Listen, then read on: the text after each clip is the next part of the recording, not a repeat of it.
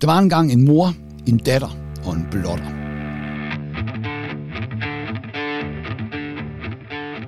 Datteren var omkring 10 år, og sammen med en veninde gik de en tur. Her blev de udsat for, at en mand blottede sig for dem på en parkeringsplads uden for en større butik. De syntes, de var klamt, og datteren gik hjem og fortalte det til moren, der resolut kørte ud for at lede efter blotter. Denne var, efter datterens beskrivelse, meget let genkendelig med røde sko, rød trøje og rød kasket. Moren fandt ikke blotteren, og hun lagde derefter et opslag på Facebook, hvor hun fortalte, hvad der var sket, og hvem hun efterlyste. Forholdet blev også anmeldt til politiet. En af reaktionerne på Facebook-opslaget var, at butikken nok havde noget overvågning, så moren besluttede at kontakte butikken. Og ja, butikken havde faktisk billeder af den pågældende, let genkendelige mand. Og næste dag så moren butikkens overvågningsvideo. Hun tog nogle billeder af manden for overvågningsbillederne. Hun orienterede selvfølgelig også politiet om overvågningsbillederne. Senere på dagen, da hun hørte, at politiet endnu ikke havde været ude for at se overvågningsvideoen, så lagde hun selv billederne af blotteren op på Facebook. Altså ikke mens han blottede sig selvfølgelig, men mens han gik rundt i butikken. Hun har fået en del opfordringer på Facebook om netop at offentliggøre de her billeder. Ret kort tid efter fik hun henvendelse fra to taxichauffører, der havde set manden.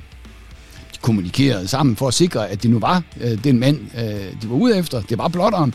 Og herefter foretog taxichaufførerne en civil anholdelse af manden, og politiet blev tilkendt. Blotteren fik herefter en bøde for blufærdighedskrænkelse på 2.500 kroner. Og så skal man nu egentlig tro, at alt var godt. En mor fra Nyråd ved Vordingborg har de seneste dage taget sagen i egen hånd. Torsdag blev hendes 10-årige datter og en veninde udsat for en blotter på en parkeringsplads ved den lokale brus. Moren satte en eftersøgning af den formodede blotter i gang, og i går blev han tilbageholdt af to taxachauffører.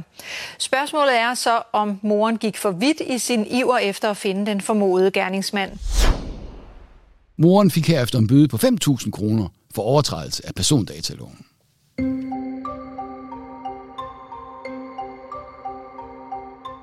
Kan lige indskyde her, at sagen var fra før GDPR, men de regler, der blev brugt i sagen, de gælder også nu. Det er de samme regler.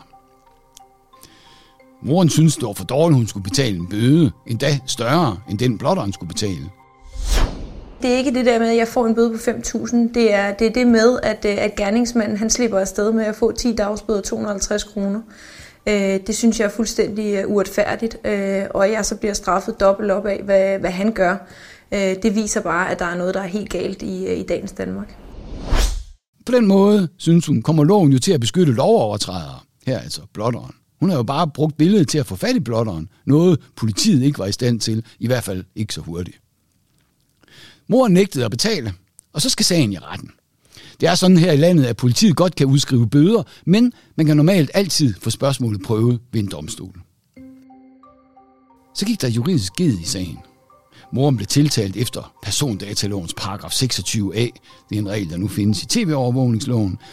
Men den bestemmelse handler om, om den, der foretager tv-overvågningen, altså hvad en butik og så videre, hvad de må gøre med deres øh, øh overvågningsvideoer.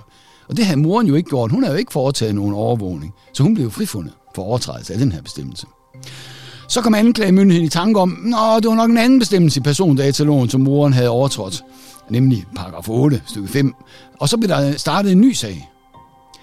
Men så opstod problemet, om at anklagemyndigheden overhovedet kunne rejse en sag, når moren nu engang var blevet frifundet.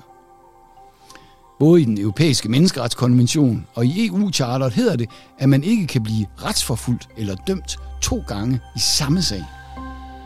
Ideen er den selvfølgelig, at anklagemyndigheden ikke skal kunne genere borgere med idelige anklager. Og her var der altså ikke et spørgsmål, om hun skulle blive dømt to gange. Det var bare et spørgsmål, om hun kunne overhovedet blive retsforfulgt to gange. Sagen endte helt ved højesteret. Så meget fornuftigt fandt, at anklagemyndigheden ikke kunne anlægge sag igen. Sagen blev derfor afvist. Set ud fra et juridisk synspunkt er sagen noget rod. Moren er sikkert glad. Hun skulle ikke betale bøden. Men hun blev ikke frifundet. Anklagemyndigheden havde rodet rundt i det, og kunne til synligheden ikke finde ud af persondatarettens mange kringelkroge. Hvis anklagemyndigheden havde startet med den rigtige bestemmelse, var moren formentlig blevet dømt.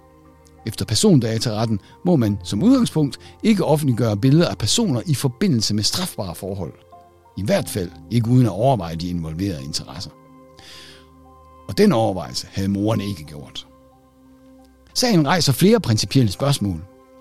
For det første, om persondataretten er så indviklet, at ingen, måske undtagen højesteret, kan finde ud af den. For det andet, om loven giver den rigtige balance mellem beskyttelse af gerningsmand og beskyttelse af offer. Og de spørgsmål er også uløste i dag.